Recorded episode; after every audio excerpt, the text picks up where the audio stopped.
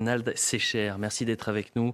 Vous êtes docteur en lettres, historien de la guerre de Vendée, auteur de Vendée du génocide au mémoricide. Yvan Eofol, pourquoi avoir invité Reynald Sécher eh bien, euh, parce que d'abord, euh, Reynald Sécher était le grand historien de la Vendée, le grand historien également du totalitarisme. Et puis, j'avais j'ai trouvé intéressant d'abord de l'entendre sur le succès du film du du Fou sur la vie de Charette, bien entendu, mais surtout également sur la polémique que ce film a suscité, notamment dans une tribune du Monde qui a été signée notamment par Alexis Corbière, le député de la France Insoumise, qui trouvait que ce film, que cette vie de Charette était une, une, réécriture de l'histoire et que c'était en fait une opération réactionnaire menée par l'extrême droite. Je, résume grossièrement un peu quel était l'argument de Corbière. Et donc, euh, j'ai voulu vous entendre naturellement sur toutes ces accusations, d'autant que vous-même, étant historien ayant euh, travaillé sur les chiffres pour démontrer que le génocide vendéen a bel et bien existé, pour cette raison-là, vous avez été vous-même marginalisé dans la communauté des historiens et vous n'avez pas été reconnu, en tout cas, à votre valeur. Et donc, ma première question était de savoir si vous aviez été surpris, dans le fond, par le film Vaincre et, mourir, et si vous aviez été surpris par la, polémique qui s'en est suivie, en tout cas à travers ce, papier, cette tribune de, Corbière Alors il faut bien comprendre que la Vendée, c'est une double blessure. C'est une, blessure euh, pour la République française et pour tous ceux qui se revendiquent de cela, notamment les jacobins et les robespierristes, qui vont tout faire pour ne pas en parler, pour la marginaliser, pour la relativiser, etc. Puis bien entendu, une énorme blessure euh, qui est toujours actuel, qui est toujours vécu euh, par les Vendéens, euh, qui n'ont pas compris qu'ils puissent être maltraités comme ils ont été maltraités. Je rappelle toujours que ce qui a été fait en Vendée est un crime contre l'humanité et que c'est froidement si la Convention en conscience partagée a décidé d'exterminer toute une population sur l'ensemble d'un territoire immense qu'est la Vendée militaire, et de préférence la femme. On vise la femme et l'enfant et le vieillard et l'anéantissement de tous ces biens. Alexis Corbière parle de guerre civile. Il n'a pas tort. On peut quand même, on peut, on peut dire qu'à un moment donné, la guerre de Vendée a d'abord été une guerre civile. La, dans la guerre de Vendée mois. est avant tout une guerre civile. Il y en a d'autres sur le territoire. Mais à l'intérieur de cette guerre civile, dès le 26 euh, juillet 1793, au sein du comité de salut public en présence de Robespierre. Robespierre est le grand criminel du système, c'est le grand penseur. Il y en a eu d'autres. Hein. Euh, on peut citer euh, Barère, euh, entre autres. Hein. Et on va mettre en place un système qui vise à réduire, à exterminer la population de la Vendée. Et on va planifier le système. On va mettre quatre plans en place. Le premier plan date du 26 juillet. Le deuxième plan date du 12 euh, novembre 1793. Le troisième plan date du 21 janvier 1994. Et le quatrième plan date du 10 euh, mai. Tout ça, c'est très précis. On a tout et on a même reconstitué la chaîne de commandement qui va du sommet de l'État, c'est-à-dire le comité de salut public, en passant par les généraux, les députés, etc., à la base. Mais euh, pour, pour aller au fond de ce sujet, est-ce que le génocide répond donc à une définition juridique précise. Est-ce que ce génocide-là, ce génocide vendéen, correspond bien à cette définition qui est celle du, tribunal international Absolument. Alors qu'est-ce qu'on appelle génocide? La conception ou la réalisation ou la complicité dans l'extermination partielle ou totale d'un groupe humain de type ethnique, racial, politique ou religieux. Ce qui est très important, c'est le regard de celui du bourreau, c'est-à-dire qu'il va définir euh, l'ennemi à abattre et euh, on le tue non pas pour ce qu'il a fait, mais pour ce qu'il est. Donc on tue les Vendéens parce qu'il est Vendéen.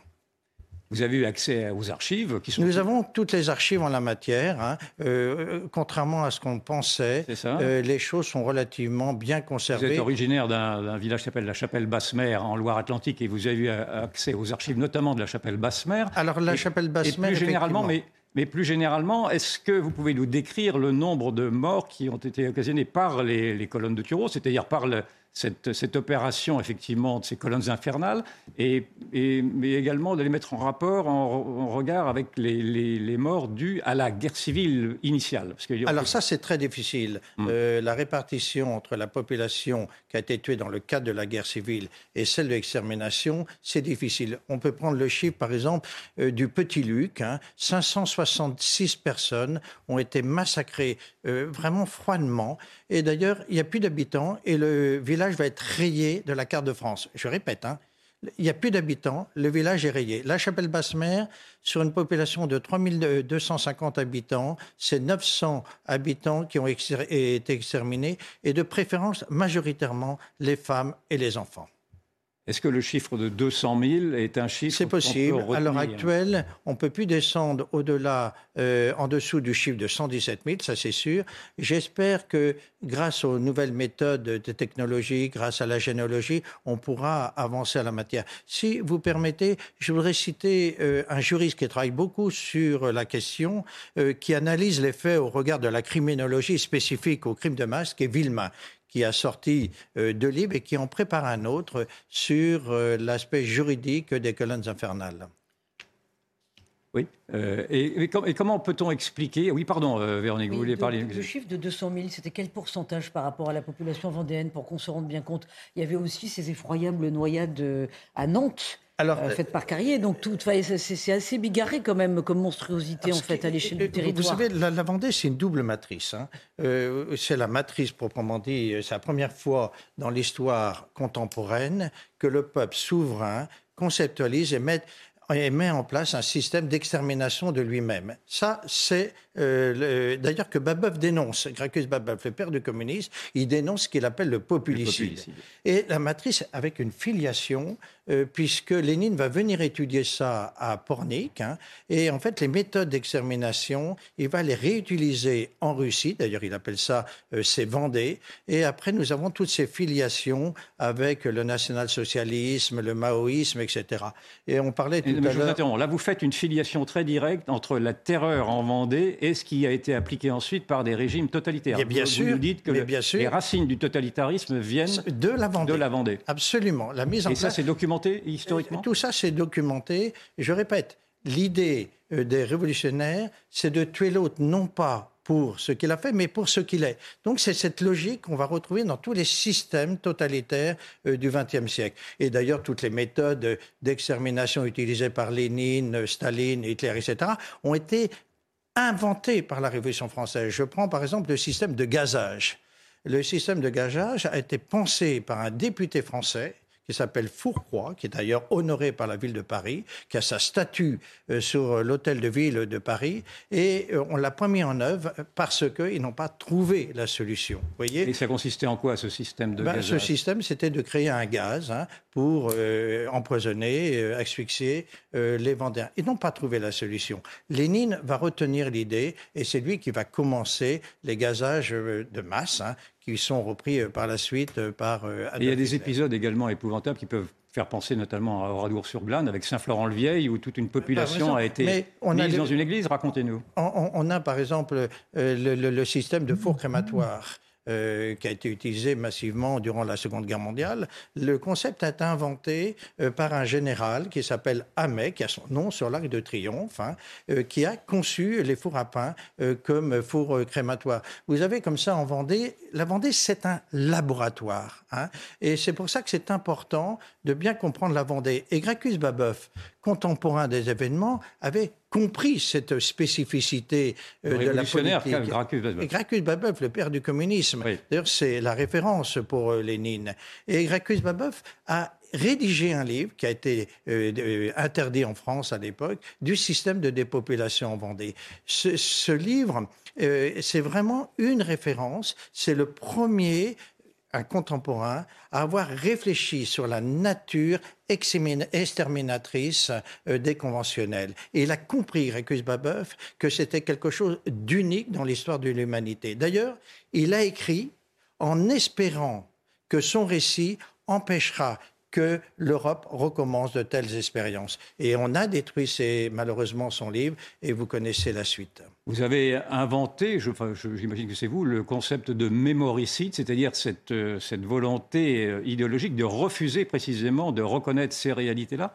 Est-ce que ce mémoricide est encore prégnant au cœur de l'université? On, on, voit qu'il l'est en tout cas chez certains députés de la France insoumise. Et est-ce que ce mémoricide-là peut être euh, considéré comme une sorte de négationnisme? Absolument. Euh, ben, bon nombre d'universitaires français euh, trichent, manipulent les documents, ne disent pas la vérité. je ne vais pas citer des noms, mais, mais pourquoi, se pourquoi, pourquoi est-ce qu'ils Parce qu'on considère qu'il ne faut pas toucher au mythe de la révolution propre. On ne peut pas toucher aux soldats Robespierre. C'est pas possible. Hein. Et je pense que malheureusement, euh, ça explique justement tout ce qui vient de se passer euh, autour du, film. Et je pense qu'il faut cicatriser les plaies en France. Je pense qu'il y a deux choses à faire. La première chose, c'est ce qu'a demandé Philippe de Villiers, c'est que le président de la République, au nom de la République, vienne solliciter en Vendée le pardon des Vendéens. Et la deuxième chose, je rappelle que ce génocide, c'est le seul dans l'histoire de l'humanité, est légal.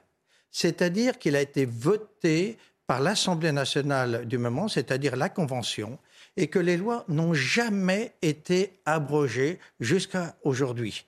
C'est-à-dire que ces lois font toujours partie de l'arsenal juridique. Et les lois euh, qui disent, ces lois disent alors, en fait, vous avez trois lois. Je ne vais pas entrer dans le non, détail. Non, non, ces lois prévoient l'extermination euh, de la population euh, en Vendée, l'anéantissement de tous ces biens, la nationalisation de tous ces biens et le repeuplement de la Vendée. C'est la loi du 7 novembre 1793. Je répète, vous avez un, juriste qui a beaucoup travaillé la question, euh, qui s'appelle euh, Villemain, et il précise les choses euh, sous l'angle juridique. Hein. Ces lois, je répète, n'ont jamais été abrogées, malgré la demande d'un certain nombre de députés. Elles font toujours partie de l'arsenal juridique de la France. Véronique Jacquier. À quoi attribuez-vous l'esprit de résistance vendéen? Ben, Vous savez, les Vendéens, d'abord, ont été exterminés, donc euh, ils, ont dû survivre. Et donc, c'est ce qu'on appelle la résilience. Ils étaient en marge euh, de la France et ça, ils n'ont pas eu d'autre choix euh, bah, de se battre tout simplement. Euh, au niveau scolaire, tout à l'heure vous abordiez le problème de l'enseignement. les Vendéens ont créé la plus grande école libre qui soit, qui est une école populaire, démocratique. Hein. je rappelle que l'enseignement privé en Vendée est majoritaire, en Vendée militaire est majoritaire. Et c'est aussi l'entreprise. Euh, nous avons la plus grande concentration de PME et de PMI en Vendée militaire. Euh, ça fait partie de l'héritage de euh, la Vendée, celui de survivre malgré tout. Vous savez, ils se sont retrouvés à la fin des événements, à la fin de 1794, décimés, anéantis, dépourvus de tout, de nourriture, euh, euh, de vêtements, etc. Et il a fallu qu'ils se battent pour, pour survivre, simplement survivre.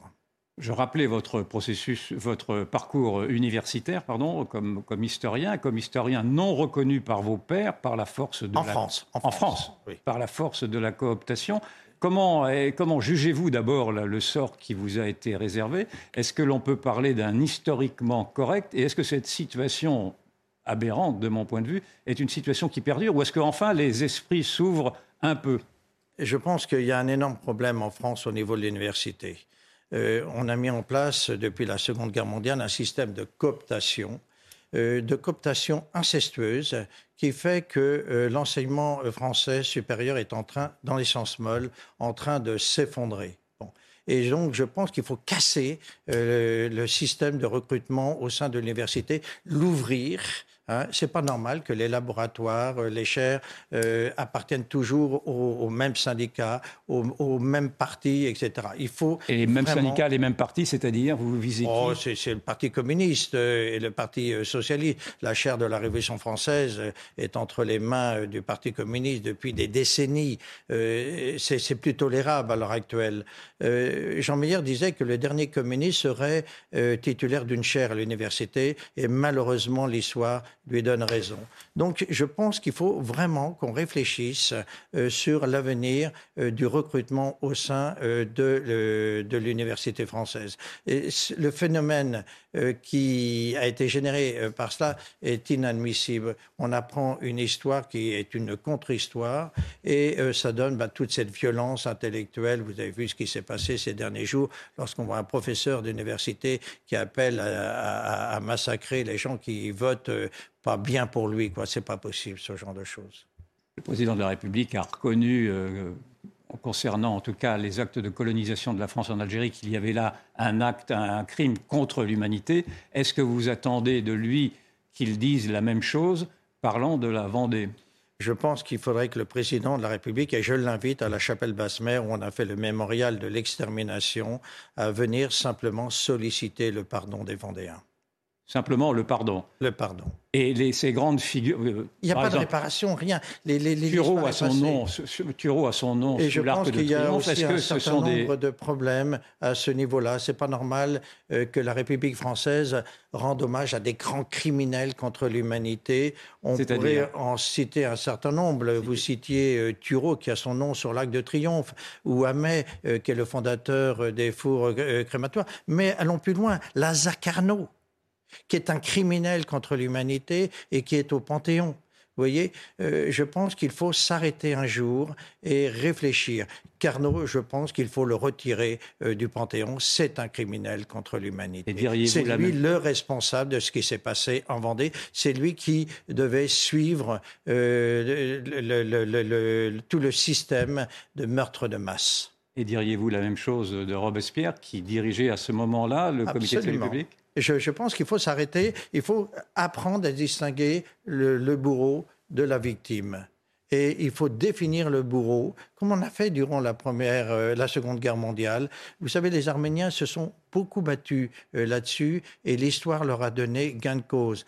Euh, durant la Seconde Guerre mondiale, euh, à la fin, on a mis un système de sanctions. Je pense, et c'est pour ça que je pense que c'est important de bloquer le mémoricide, je pense qu'il faut faire euh, un arrêt sur image pour juger tous ces gens-là et pour dire enfin aux Français la vérité. Qui vous soutient dans ce, travail de mémoire que vous proposez, que vous sollicitez en tant qu'historien? Est-ce que vous êtes soutenu par d'autres? Je, rappelle que vous êtes de l'affiliation de Pierre Chaunu, par exemple, de tous ces grands historiens, ou Mona Ozouf, qui ont reconnu qu'il y avait effectivement un génocide euh, dans ces guerres de Vendée. Mais est-ce que vous êtes encore un homme isolé ou sentez-vous que vous êtes soutenu? Petit à petit, euh, vous savez, les faits sont têtus. Hein.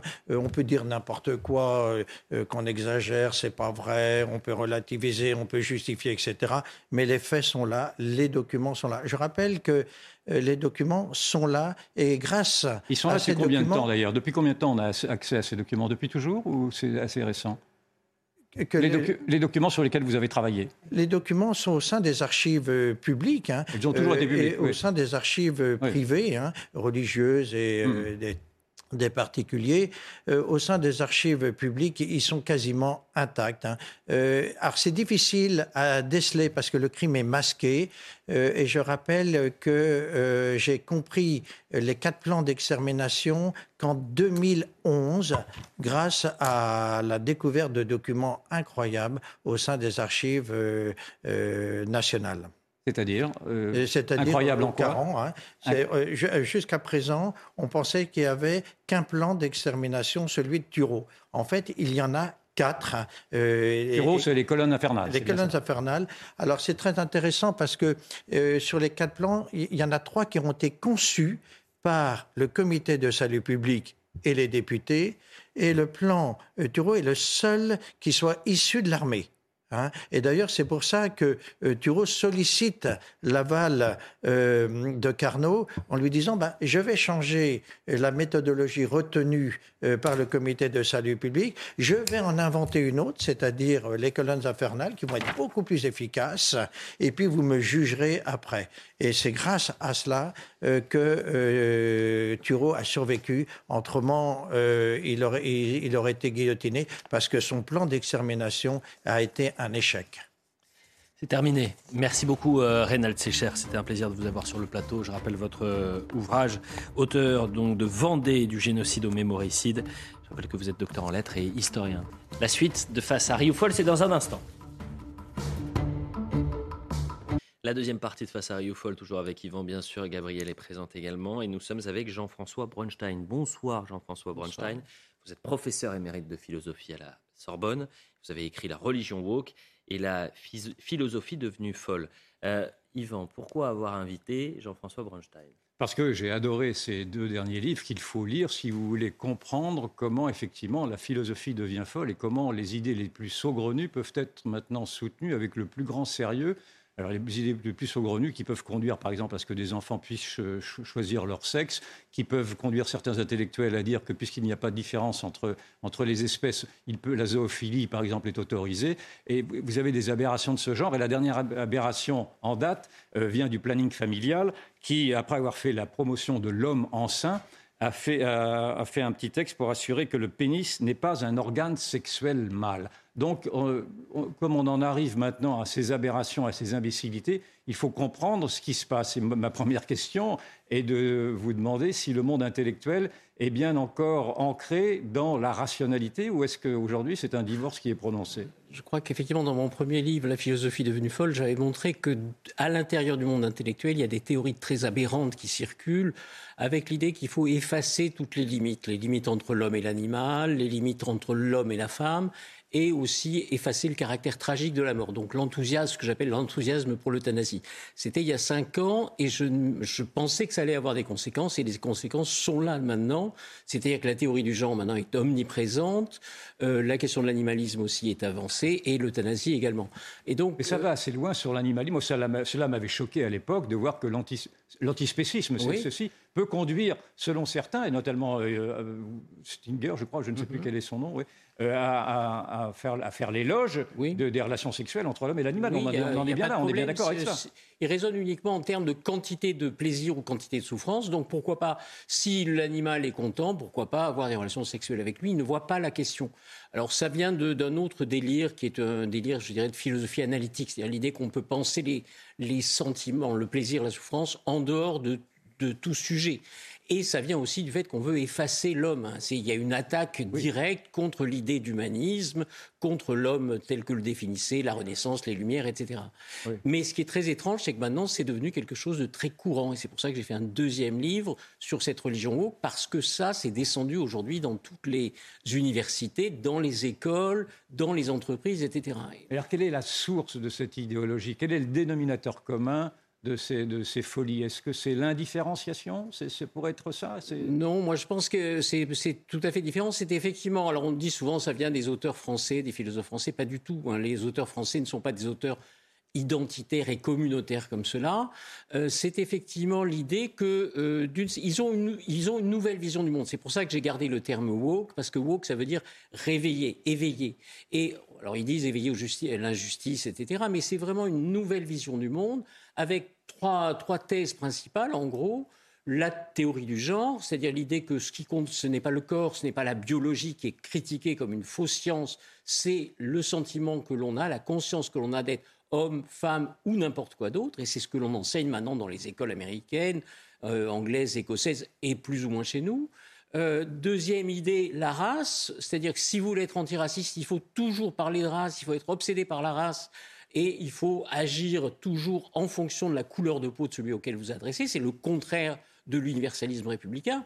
Euh, Pamdia dit on ne parle pas assez de race en France à cause de l'extrême droite. Ben non, on ne parle pas assez de, race en France parce que on est dans un pays universaliste et où on ne considère pas la couleur de peau des gens. Moi, euh, enfin, une, formule très très courante qui est de dire je me moque que vous soyez jaune, noir, jaune ou vert, ça c'est extrêmement raciste pour ces militants parce qu'il faut toujours regarder la couleur. Donc ça, et, entre parenthèses, on peut, on a le droit de se dire euh, homme si on est femme ou femme si on est homme, mais on n'a pas le droit de se dire blanc si on est. Voilà, c'est assez compliqué. Alors c'est assez il y, a, une contradiction, mais effectivement parce que si on dit euh, je suis noir, d'abord on, on, on plaisante avec quelque chose qui est la, catégorie la plus opprimée, et puis ça casse des communautés. Donc tout ça, c'est autour des communautés.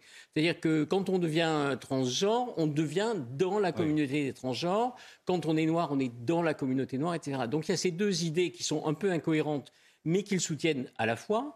Et puis il y a une troisième idée, c'est l'idée que la science n'existe pas, il n'y a pas de connaissance objective, tout est toujours d'un point de vue subjectif du point de vue et du point de vue il faut donc faire une science des dominés plutôt que de chercher la vérité. Donc c'est tout à fait le contraire, je dirais, de ce qui est la base, si je puis dire, de l'université républicaine, etc. Et autre point, c'est qu'il y a un refus radical de débattre et la volonté d'annuler l'ensemble de la culture occidentale qui n'est pas conforme à ces principes. Et le réel n'a plus sa place le réel est subsidiaire, est optionnel, si je puis dire. Et c'est pour ça que je crois que la théorie du genre est vraiment le cœur de cette histoire-là, parce que la théorie du genre, c'est dire le corps n'existe pas, si je décide d'être ceci ou cela, je peux l'être. Alors c'est une idée euh, absurde, hein. ça fait penser à une hérésie chrétienne qui s'appelait la gnose, où on pensait que le corps c'était le mal, et ils veulent effectivement se débarrasser du corps. Le problème, si c'était juste une histoire d'universitaire, euh, etc., ça ne serait pas grave. Mais ça va dans le même sens qu'effectivement toute l'idéologie du métaverse, des GAFAM, qui est une idéologie du monde virtuel. Et il y a effectivement une espèce de guerre, je dirais, entre ceux qui, euh, ceux qui se réclament du monde réel et ceux qui se réclament du monde virtuel. Ces, ces, ces woke pensent qu'effectivement, ceux qui ils vivent dans un monde virtuel. Et d'ailleurs, on le voit chez les jeunes euh, qui se laissent séduire par cette euh, hypothèse trans, c'est un monde virtuel. Et c'est ça qui est très gênant parce que ce n'est pas juste une idéologie d'universitaire de gauche, soi-disant, c'est aussi l'idéologie des GAFAM. Alors ce qui est surprenant, c'est que cette idéologie saugrenue, euh, est en train d'envahir à peu près tout, le monde universitaire. Ah, d'abord, s'est implanté aux États-Unis, a envahi tout le monde universitaire français et ne semble pas euh, euh, avoir d'obstacle face à elle. Comment expliquez-vous cette passivité-là? C'est très très étonnant. Mais je crois que la, principale raison, c'est ce le fait que c'est la première fois qu'une religion naît dans les universités. Or, théoriquement, le lieu qui critique ces idéologies absurdes, c'était les universités modernes. C'est-à-dire que dans les universités depuis le 19e siècle, c'est la raison, le, libre examen, l'échange d'arguments euh, qui commandent. Or là, ce sont les universitaires qui sont le plus enthousiastes sur cette question-là. Mais comment ça s'explique alors ben, Moi, je, cite un auteur euh, tertullien qui dit Credo quia absurdum. Je crois parce que c'est absurde. Je crois que les, les universitaires, les intellectuels croient à ce genre de choses parce que c'est absurde c'est-à-dire parce que ça fait sens vers une plus haute connaissance. Et donc c'est pour ça que c'est vraiment une religion, parce qu'il s'agit de quelque chose euh, qui est totalement invraisemblable d'une certaine manière. Juste, euh, vous, vous évoquez Tertullien et euh, mais si on parle par exemple d'une religion qui est le catholicisme, elle essaie quand même de faire coïncider la foi et la raison. Ah. Là, vous, vous, vous, vous, nous développez des théories assez absurdes et pourtant qui ont, qui ont pris euh, comme une flambée dans les universités. Il n'y a pas de professeurs, euh, en dehors de quelques kamikazes comme vous, qui résistent. Vous n'allez pas me croire qu'ils croient tous à ça. Ou alors ils se bah, cachent. il y en a beaucoup qui ont peur. Hein. C'est-à-dire qu'ils ont peur pour leur carrière. C'est-à-dire qu'effectivement, le fait, je peux parler parce que je suis émérite, c'est-à-dire je suis hors du circuit, mais euh, beaucoup de collègues. Entre parenthèse, vous êtes hors du circuit parce qu'on vous a mis hors du circuit? Non, parce que je suis parti un peu plus tôt que prévu, mais voilà, c'était pas. je suis parti. Mais bon, ce n'est pas la question. Mais je pense qu'il y a effectivement une forte pression, parce qu'il y a la pression des réseaux sociaux. Il y a des... bon, par exemple, il s'est passé hier ou avant-hier aux États-Unis quelque chose de tout à fait étonnant. Un juge qui est invité à Stanford, la fac de droit de Stanford, qui est la plus réputée du monde euh, et des États-Unis, il a été empêché de parler par des étudiants et la doyenne chargée de la diversité, équité et inclusion qui a dit ah vous pouvez pas parler, vous êtes de droite, c'est trop dur pour nous, ça nous met ça nous fait pleurer, vous brisez notre communauté, etc. C'est des choses incroyables. C'est-à-dire que dans la plus grande université et, euh, et tous ces étudiants sont la plupart sont partis. Ce sont les étudiants qui vont être à la tête des grandes institutions américaines dans quelques années. Donc c'est quelque chose de très violent et parce qu'il y a effectivement la mort sociale, les réseaux sociaux, etc. Euh, et effectivement, et ce qui est aussi très important, c'est ce que dit un journaliste américain, Andrew Sullivan, qui dit nous vivons tous sur les campus maintenant. C'est-à-dire que toutes les grandes entreprises, les médias, les journaux, etc., euh, les GAFAM, sont des gens qui sont sortis des universités. Et donc c'est une religion qui va se répandre, et on le voit aux États-Unis, on est en train de commencer à le voir ici, la prochaine étape, c'est, ce sont les écoles, ce sont les collèges, ce sont les lycées et aussi les facs de sciences, de médecine, etc. Euh, je donc vous nous confirmez bien que également en France, il n'y a pas d'opposition donc pour l'instant à ce grand tsunami. Donc ma question était vous, êtes, vous étiez professeur de philosophie à la Sorbonne. Comment est-ce que votre entourage, vos collègues, dans le fond, ont, accueilli votre, vos prises de position, puisque vous, euh, j'imagine que vous avez quasiment plus, enfin, j'ai très peu de collègues qui continuent à me voir, à me parler, etc. Bien sûr. C'est ça. Donc vous avez malgré tout été marginalisé ah, par bien ce sûr. Que vous avez mais et si j'avais des étudiants qui voulaient travailler avec moi, etc., ce serait très compliqué. j'ai des exemples de jeunes, de jeunes thésards qui, qui veulent faire des thèses mais qui ne sont pas dans le, sens du, du mainstream, hein, de courant, bah, ils sont obligés de laisser tomber. Souvent, ils font autre chose, ils font de la médecine, ils font des sciences, etc. Parce que dans les facs de lettres et sciences humaines, c'est très répandu. Il y a quelques résistants. On avait fait un colloque à la Sorbonne euh, qui a été traité de colloque de la honte. On nous a dit c'est le colloque de la honte, il y a eu des manifestations, etc. Mais on n'était qu'une centaine à peu près. Est-ce que vous diriez que cette idéologie est une idéologie totalitaire? Et est-ce que cette idéologie, dans le fond, n'a pas comme euh, fondement euh, une sorte de déconstruction de tout ce qui pourrait ressembler à la civilisation occidentale, avec héritière des Lumières et de tout ce qui et de la raison. Je pense que de toute façon, ce n'est pas une idéologie progressiste, de gauche, etc. C'est une idéologie fortement hostile à tout ce qui constitue les Lumières, à l'universalisme, puisque la théorie de la race, c'est une théorie où on est enfermé à jamais dans sa race. Euh, critique de la science, quand on critique la biologie comme une fausse science, ça rappelle Lysenko, la science bourgeoise et la science prolétarienne. Critique de l'autonomie individuelle, hein, c'est ce que dit Bret Easton Ellis. Euh, ce que veulent les woke, c'est en finir avec l'individu. On doit toujours être le membre d'une communauté, etc.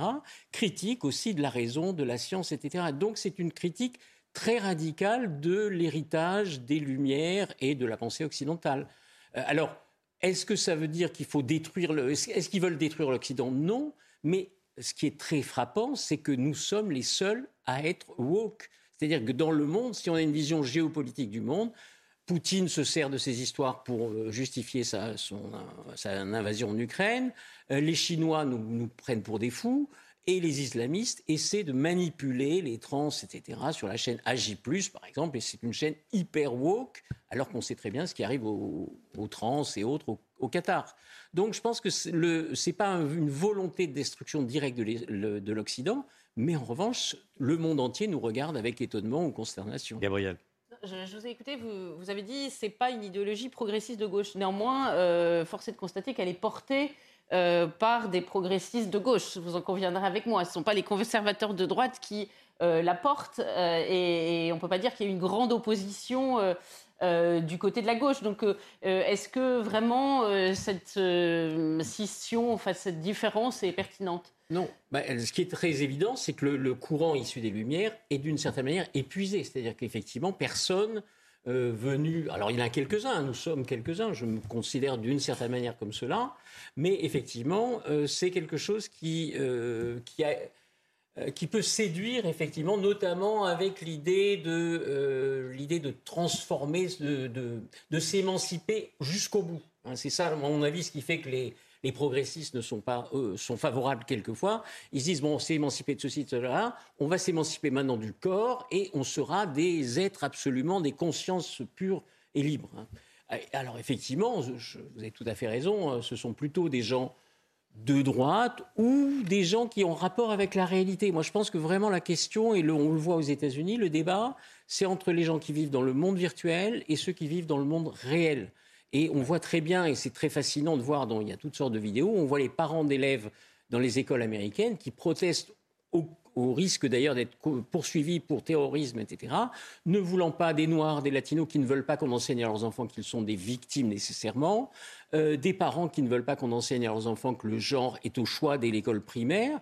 Et tout le débat américain, mais ça va être aussi le débat, à mon avis, en France, c'est autour de ce genre de questions-là, il me semble.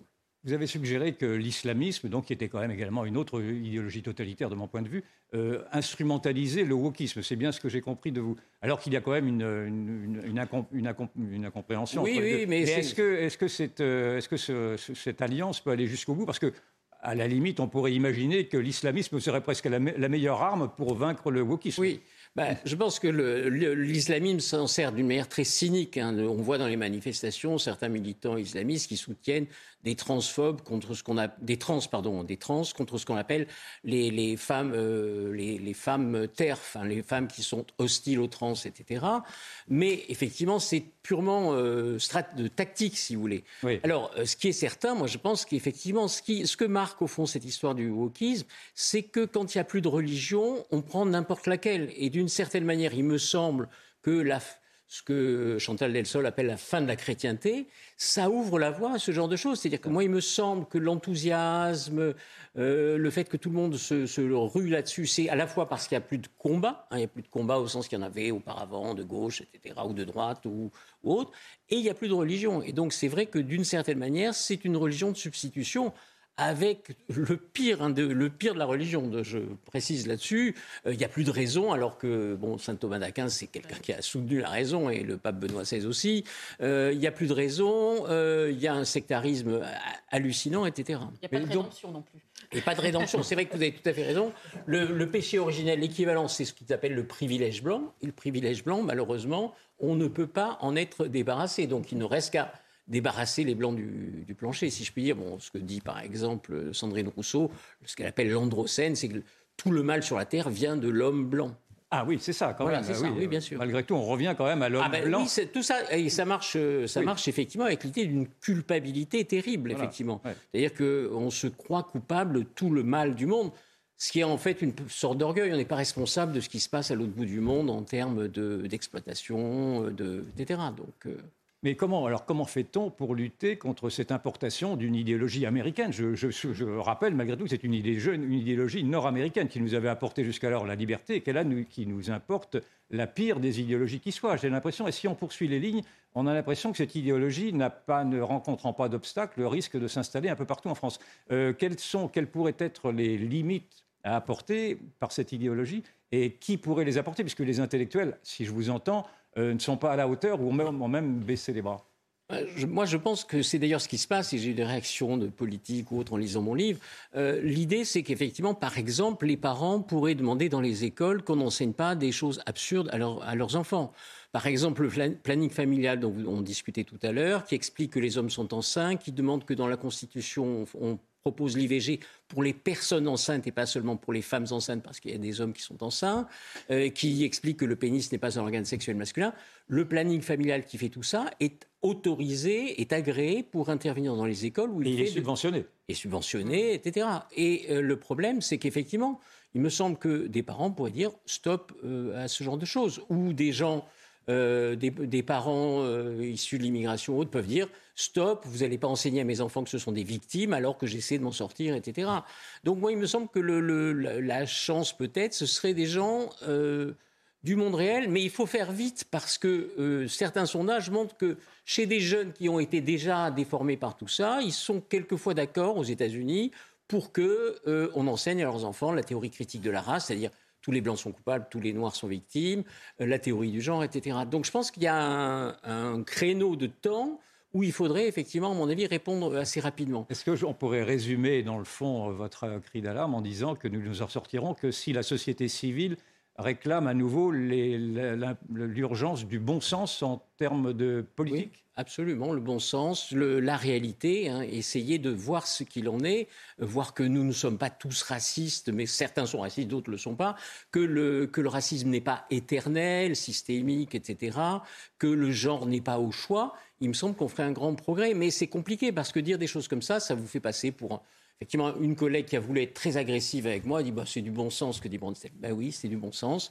Euh, j'espère, moi, j'espère que les gens vont comprendre de quoi il s'agit. Il faut comprendre, hein, c'est-à-dire qu'il faut comprendre que c'est assez simple, c'est-à-dire que tout, toutes les absurdités qu'on voit tous les jours maintenant à l'arrivée, c'est trois ou quatre thèses. Hein. Il y a l'intersectionnalité en plus, qui est une espèce de combinaison de la race et du genre, et puis l'épistémologie du point de vue, donc une philosophie de la connaissance très négative. Mais, mais c'est assez simple de comprendre. Après, il reste à savoir ce qu'on peut faire ce que dit une journaliste, Barry Weiss, qui est une des anciennes journalistes du New York Times, qui, a fondé un autre réseau de, journaux, euh, elle explique qu'il faut oser dire non. Il faut, oser dire non partout. Eh bien, un grand merci Jean-François Braunstein. Pardonnez-moi, je rappelle que vous êtes professeur émérite de philosophie euh, à la Sorbonne et que vous avez écrit La religion woke, philosophie devenue Paul. Merci à tous les deux, Yvan et Gabriel. Vous pouvez revoir cette émission sur cnews.fr de programme, c'est dans un instant.